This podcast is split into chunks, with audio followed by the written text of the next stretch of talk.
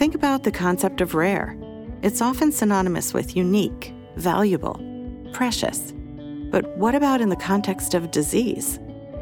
Rare diseases are defined as having an extremely low prevalence, yet an estimated 30 million Americans have one. That's one in 10 people.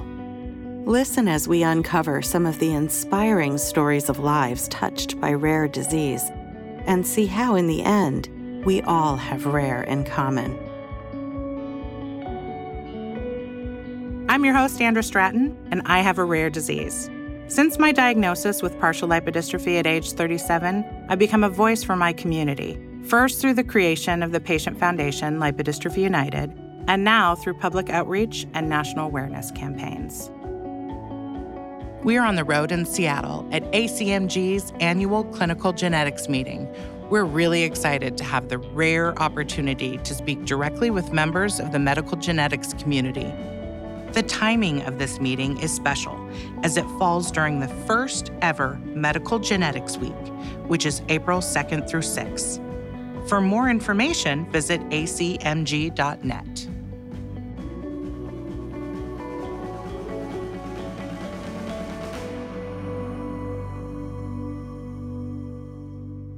Joe. It's so great to see you and meet you here at ACMG. Likewise. So, why don't you tell me a little bit about who you are, what you do, and why you're here? Absolutely. Well, first, thanks for for inviting me to come talk. Uh, my name is Joe Alaimo, and I am a clinical laboratory geneticist at Children's Mercy Hospital in Kansas City, Missouri. I'm here at ACMG presenting some of my work, uh, getting to catch up with colleagues, and getting to learn a little bit more about the new technology for ACMG. So that's been exciting. Um, I've been in the field now for about, I would say, whew, maybe like 10 years. I started, um, I, I, became very interested in genetics um, when I was an undergrad, and um, I pursued a wide range of studies related to genetics. And was there something? And What about genetics was, was interesting? I think it was just really understanding that this might be because I, I come from a very strong research background. Um, it's just really understanding how a cell works and to know that there there is DNA in every cell, and sometimes how that DNA looks can can influence how a cell cell functions. And I find that to be fascinating. So, what does your job entail on a daily basis? So, day to day, um, basically, is management and signing out cases. So, um, majority of my time is analyzing the data, uh, ensuring that the quality is there, ensuring that we're identifying the correct variants, um, and interpreting those variants in a clinical context for the patient. We have a very large team that does that from the laboratory side. So a lot of people don't, I think, understand kind of like what goes on in the laboratory. There's always seems to be kind of like this silo situation where the laboratory geneticists are over here and the clinical geneticists like in the in the actual physical clinic are over here. And there's really not much much overlap. And so there's been recent initiatives to kind of you know bridge that gap and have more collaborative effort to kind of go back and forth. I mean, we rely really heavily on a clinician's um, a clinician's uh, intake and and how they evaluate their patient. It definitely drives our testing. Um, okay. So yeah, we um, you know we have a great team. We have a great team of molecular uh, individuals who are technologists that are specially certified in handling DNA and extracting it and amplifying it and getting it to a level in which people like the directors can can say confidently that we've identified, you know, a particular variant or um, some type of mutation that is likely the answer for this patient. So you're in the lab. I am in the lab. Do you ever engage with the patient? Um, there are some rare instances where you can, um, but most of the time, no, we do not. And um, as a trainee, you do have an opportunity to engage with patients. They make that uh, a priority when you're training to be a laboratory director and deal with this high complexity testing, and and uh, they want you as a trainee to be there when the results are delivered, um, and that's part of just the training process, um, and it's it's so important. Yeah, um, well, so right. important. You really, the idea is really that people are driven by being able to see the actual impact or see the person versus just the, the cells, correct? Absolutely. I think um, I think what's, what's really great is is our, our field is structured in a way where we have some really great liaisons to help the patients. I mean, genetic counseling is is they're specifically there to help patients and to help understand the complexities of this information. I, I can't imagine if there wasn't a, a, liaison in between the laboratory geneticist and the, the actual clinical geneticist. I think it would it would be a very difficult time for for patients to get the understanding they need to have for some of these things.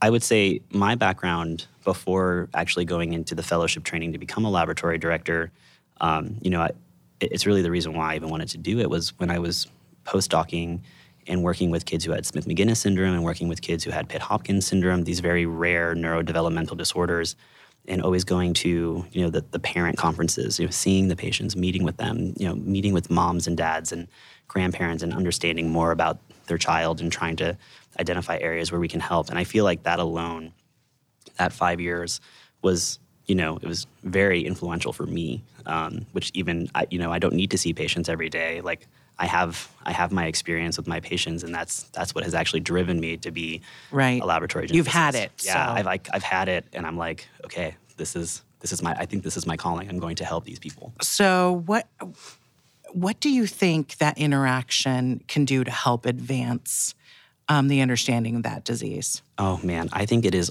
wildly underestimated in terms of importance. Um, you know, for example, when you go to these conferences and you meet with families and you know you get to hear their story, you know, it, it is it is a story, right? But there are important pieces of information in their story. Like for example, you know, we we learn about one family's experience about how to handle something and maybe, you know, for example, Smith Magenis individuals, they, they have an inverted circadian rhythm. So they sleep all day and they're, they're just up all night. You know, and it wreaks havoc on a normal functioning family who goes to work in the morning. You know, your child is up at night. You do you how do you handle that? Yeah, terrible. Um, you know, but people have different ways to mitigate it, and you wouldn't necessarily know how a certain family A is mitigating it versus family B, and you get to talk to these people and, and figure it out and learn and and they pass on the information, right? But which is also cool is you also learn about the phenotype and more about what the problem is. Right. From from actual people who are, you know, on the ground, like the the moms, the dads are like, well, he does this or she has this, and like, you know, we don't. We tell the clinician, and they say that, oh, we don't know, like, we don't know. We don't really hear about that type of feature. exactly. We we don't. I see that as a trend. It, right. it takes everybody coming together to say, actually, yeah. we're all experiencing right. this. So it is something to do with the disease.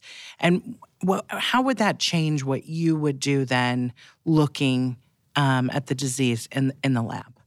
Well, I think that's that's the power of a laboratory geneticist is that most of these individuals come with a PhD background who have have been knee deep in this situation. Um, you know, I'm I'm by by no means unique in, in in that. I think a lot of the individuals who are working in the laboratory have had a similar experience or some type of experience like that, which I think allows them to have a very different type of perspective when they're looking at variants and assessing whether or not this variant could possibly explain this this particular disorder, even though maybe they don't check all the boxes. You know, they might have some variability for those features, and this could be it.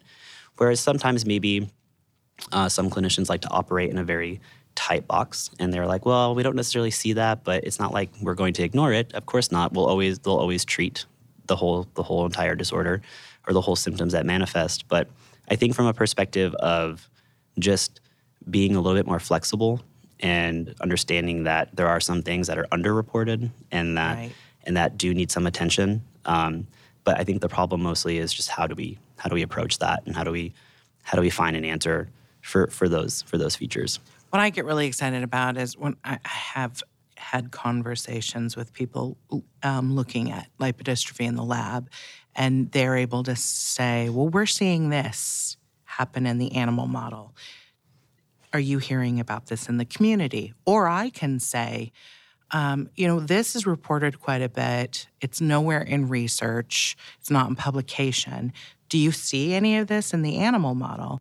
And then there's this back and forth of, yes, yes, we do. And then that gives the patient advocate a little bit more power um, in going back to the clinicians and mm-hmm. saying, actually, some of the research are seeing this too. So we really feel like this is something that needs to be looked at further. Yeah, no, I, I think that's a really great example of, you know, engaging with with the patients and being like, well, we have this and, you know, do you see in your animal model? Unfortunately, you know, when it comes to research, money is always tight when it comes to research, right. and it's it's just an unfortunate situation uh, in general for research in the United States. You know, there there are there are a lot of things that we could be doing if there was more money allocated to rare disease research or just research in general. Um, and so part of the problem is when you're stuck in these situations is you have to make some some pretty some pretty like dis- right. discrete decisions. Like I can only look at this with the amount of money I have. Right. Which is why it's actually kind of really great for this process of engagement with patients for research, and that and I think that model is something that uh, I grew up in for when I was getting trained, and I think you know it has formed a lot of research questions for for these labs. Um, well, because then you really can. I mean, if you've seen something, but you're working with the community and you understand what's most important to them, and you have these limited dollars, then say, okay, well, we can't tackle it all but this is at the top of the list for the patient community. Right. So let's really start looking at that first. Yeah, and I think there's great, great foundations out there that are doing this for certain disorders. Like, um, again, the, Smith Magenis uh, uh, group. There are there are actually two groups. They have the, the parent and researcher group, so they meet together and we engage with with the the families we ask you know we educate them because there's always new people who are being diagnosed so we're like come on down let's let's walk you through everything. And there's also some forums where we're like, you know, what's going on? Like, let's talk. Like, where where should we be raising money? What should we be doing? What is our what is our goal for you? And I think um, also Pitt, Pitt Hopkins syndrome. Um, they are that group is they are ambitious. They you have some you have some moms in there and you have some dads in there that are serious yes. about, about I, whew, parent advocates parent advocates are the i mean the most motivated. And i think it, and i think it's so important to have that. And i think it's important to have these families engage with researchers. You know i think without that engagement you know it's going to be harder to move things forward. Do you think we're seeing this more? I mean i know from my experience that the FDA is expecting it more and more. And they're creating new policies and procedures and regulations and guidelines around how we can all partner together better. Um, I'm feeling hopeful. Are you feeling hopeful? I'm always hopeful. I think I think whenever the field is advancing new discoveries for a rare disorder or even discovering new disorders, um, I think that is just so good for us. Um, you know, you have to think about this field from like 20 years ago, before the advent of next generation sequencing to identify everything. I mean, we have the number of disorders that are now available uh, to be identified is exponential. Um, and just that alone is a huge feat. But I think we've done that. I think, I think we got it. I think we figured it out. We could identify most of the things that are identifiable. You know, I think in the next couple years now, the, the movement and the shift should be now focusing on treatments. Treatments. We'll see prevalence increase too, though, don't you think? Absolutely. I think so. I think we're able to detect them now, right? Mm-hmm. At, a, at, a, at a kind of rate and sensitivity that we weren't able before. Um, you know, there, there are still people that will escape the traditional pathway to diagnosis. You know, they they might be diagnosed later in life, whether that be because they just didn't have access to genetic testing or or they were being considered for another disorder when they should have been considered for something else. Right. You know, but well, we that, know that in rare disease, right? They're often misdiagnosed for for years or undiagnosed for even longer. Right, and I feel like we, there's always talk of you know making this just baseline healthcare. Like, let's just sequence everyone and and see what they have and take it from there. I'm a proponent of sequencing everyone. Yeah, I love that. I, I love it too. I think it's important. I, I think I think there's nothing wrong with giving people information, right? As Knowledge as, is power. Uh, well, I feel like as long as it's disseminated correctly, you know, you can people can make informed decisions, and I feel like that's a lot better than most of the stuff we have in society, right? So, do you find yourself? Again, this is really just like a personal for fun question because I'm I'm always fascinated. Um, do you find yourself walking around like that person must have that genetic mutation, or I see this here. Like, can you see phenotypes? Where oh my like, God, yes. I totally Absolutely. know what that is. Absolutely. Like, like it, I probably do not speak for everyone, but I will say I am studying for my boards right now, which um, obviously, you know, I have to know a lot of things to pass my boards. Um, and yeah, so that stuff's at the forefront right now. If I'm like walking into work and I, you know, I'm on my way walking down the street, I'd be like, oh my gosh, that man looks like he might have Marfan syndrome or something like that. Yes, oh, I do that all the time. There's some of those diseases particularly my own, right? So I know lipodystrophy. I know it really well. I know how underdiagnosed it is. And I also know there's multiple phenotypes and I know them. Right. So I am always like, hey, you. Candidate, candidate, mm-hmm. candidate, especially when it's so obvious. It makes me a little bit nervous. Like, okay, they definitely have it. Do I tell them? Do I not tell them? Yeah, I feel I feel like, you know, it's just part of the way my brain works, right? You know, I, I'm trained to to know features and to know phenotypes. And of course I look at that and I just you know, it stops me in my tracks for a second because it is, you know, to be trained and to know those differences, it's a little bit shocking. You're like, hey, oh, wow. But I also, you know, love when, you know, like the other day I was in the gym, I was working out, and there was this little boy who was on the treadmill and he had Down syndrome. And I immediately was, I'm like, I'm going to walk next to him. I want to talk to him. I want to talk to the mother. And we just had this lovely conversation about how she's like, well, we exercise because, you know, sometimes they have obesity and we make sure he walks. And it's just you know it's interesting because i'm a geneticist so i feel obligated not to engage because i'm curious about what's going on. I just i just want to just want to engage with with patients and yeah. just talk to them. It's cool. Continued. Okay so in the last 10 years there's been a lot of advancements. What do you think is the greatest advancement in genetics? Hmm, I, I, I think when you think about kind of where we started and where we are now i would say I would say probably the success of, of, of gene therapy or gene gene related um, treatments. Um, I think that's that's kind of the biggest advancement right now because prior to that there were none. Um, so, do you think we're at end all there? Like, okay, we've we've figured out gene therapy and we're done. I don't think we've exactly figured it out. I think I think the problem is is that there's limitations of who's a candidate for that. Um, now, whether or not everyone who has a genetic disorder will be a candidate in some way, shape, or form, unclear, very unclear. But that's what I think is is mostly going to be a problem for us going forward. But at the end of the day, it's still a viable option for some, more than what we've ever had before. Yeah, right. I think so. It's scary though. Yeah, I mean, I think it is. I think you know, there's technologies that are advancing the way we can restore certain losses, um, and and that's that's again, that's amazing. That's to come from just being able to never identify a genetic disorder to now people showing that we can correct we can correct some of these things. Um, that's wild. That is wild. I think genome sequencing should be more available, and you think that it should be available for everyone. Yeah, I think we've done a really good job of figuring out the technology. So now I think it's time to leverage it. I think it's time to start putting it to work um, and putting it to work for the better health of everyone. Um, you know, there are some challenges with making the statement that everyone should be sequenced, healthy or not. Um, but what do you think those challenges are? Oh, I mean, man, so many. Can you? What, what's the top one challenge? I mean, there's so many challenges. In your opinion, I, I think it's, it's it's there's a large educational component that that is going to be the limiting factor to this. I think you know a lot of people are curious about what their DNA says and and what that might mean for their health or what that might mean in terms of their ancestry or or different things like that. I just think it's going to be very difficult to try to put predictive value on some of these things that we do identify because you know we, we don't know the answer to everything. We, we we don't have the correct interpretation um, for all variants that we can identify. Right. We don't understand nature versus n- nurture in some of, of these variants, right? right? And and you know there we're just we're in this process now of I like to I like to call it the cataloging process. We are in the golden era of identifying new disorders and variants that cause those disorders, and so we're cataloging it. And so we're all librarians. I mean, pretty much. And hopefully, once that library is full, and there's no more room for any more books, um, that's when I think we could start getting very serious about providing some information to people who um, we can potentially put some predictive value towards some of the variants we're identifying in their in their DNA, whether they're healthy today and they might not be healthy at the age of 60.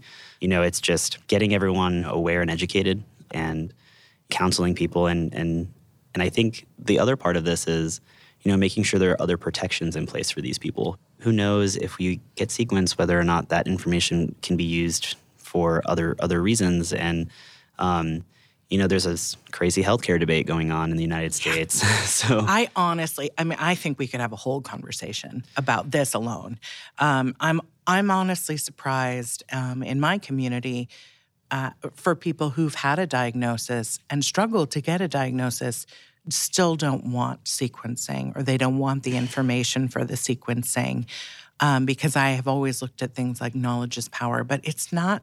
It's not. Not everybody wants to know. Some people are afraid of other people knowing. So yeah, we I mean, we whole conversation about Yeah, the, and, the know, evils or the uh, you yeah. know the pluses and the cons. But the good thing is, is we we have some superheroes to combat those evils, right? We have we have ACMG. I mean, they are fierce policy advocates. I mean, we did a really good job when when in 2008 when GINA was passed.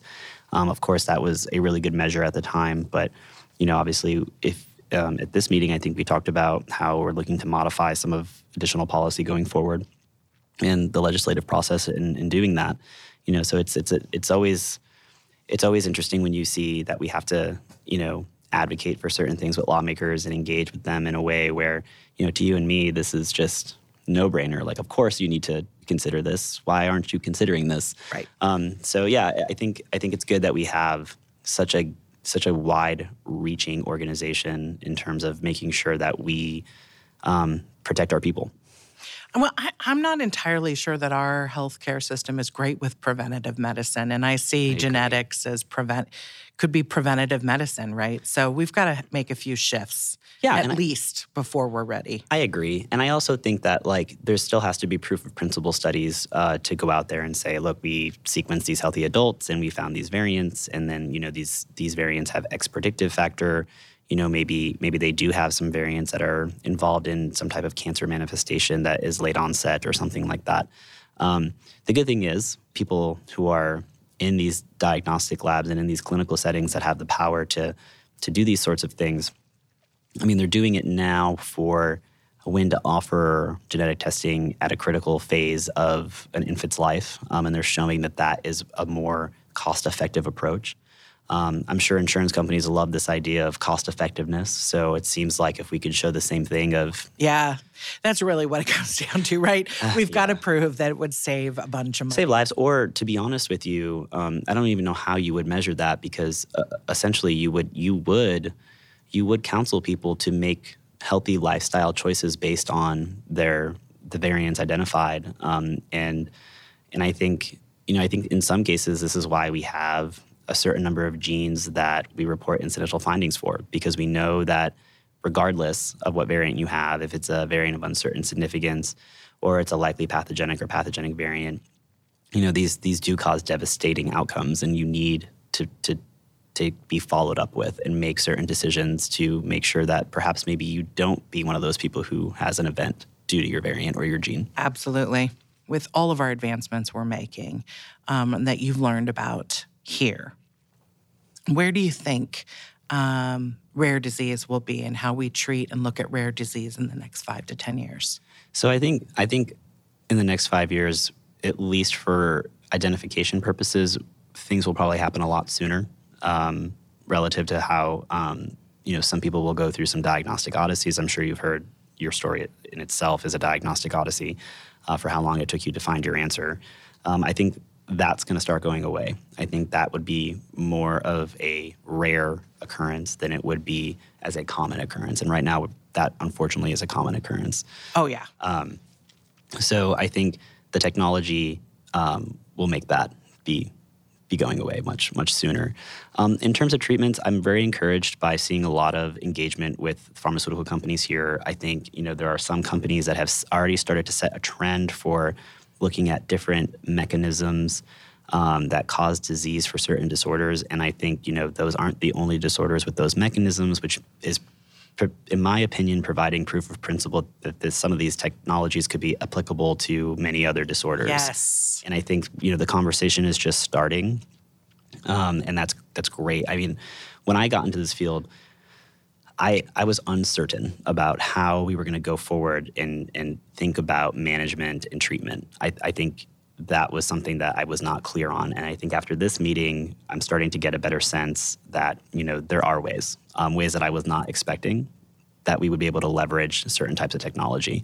So I think in the next five years, I think we'll start to see maybe the number of treatments available for individuals probably double. Um, and I think these will be treatments that aren't necessarily to manage um, any of the features of the disorder, but I think seeing something that will be more towards the line of correction, um, trying to rescue some of the phenotypic features. I mean, obviously there are some disorders where that won't be able to to happen, Right. um, and and that's for uh, there's a variety of reasons for that.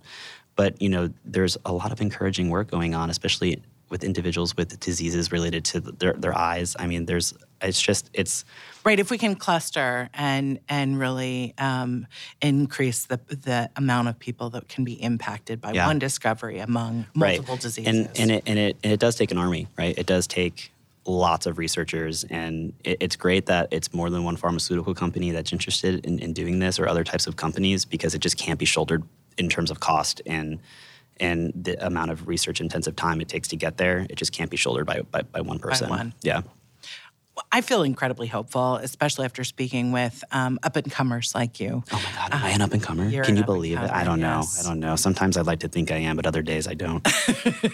Well, I feel like you are, and I, I like to hear that. I mean, really, in our in this next generation of scientists, is the, all of these things that used to be really uncommon are just going to be expected. It's the partnership, the listening, taking all the pieces of the puzzle Yeah. and working together. I mean, this is. I mean, genetics is truly one of those fields where it takes everyone, everyone's voice to be heard, to be able to move things forward. It, it takes the voice of the patient, it takes the voice of the laboratory geneticist, the voice of the genetic counselor, the the clinician. It's it, you know, it's a great collaborative effort to always push things forward. And I feel like it's hard to say that for for other fields in medicine. That I imagine sums up really, hopefully, what the experience of ACMG has been for a lot of people. I think that that message has been kind of out there loud and clear. Certainly feels that way for me. Joe, it was so much fun. I knew it was going to be fun. I mean, it was a blast. It was really insightful, informative uh, discussion. This episode was recorded live at the 2019 American College of Medical Genetics and Genomics annual clinical genetics meeting in Seattle, Washington. Thanks for listening to this episode of the Rare in Common podcast. If you enjoyed the program, you can subscribe and leave a review on iTunes or wherever you get your podcasts. Rare in Common. Click, listen, feel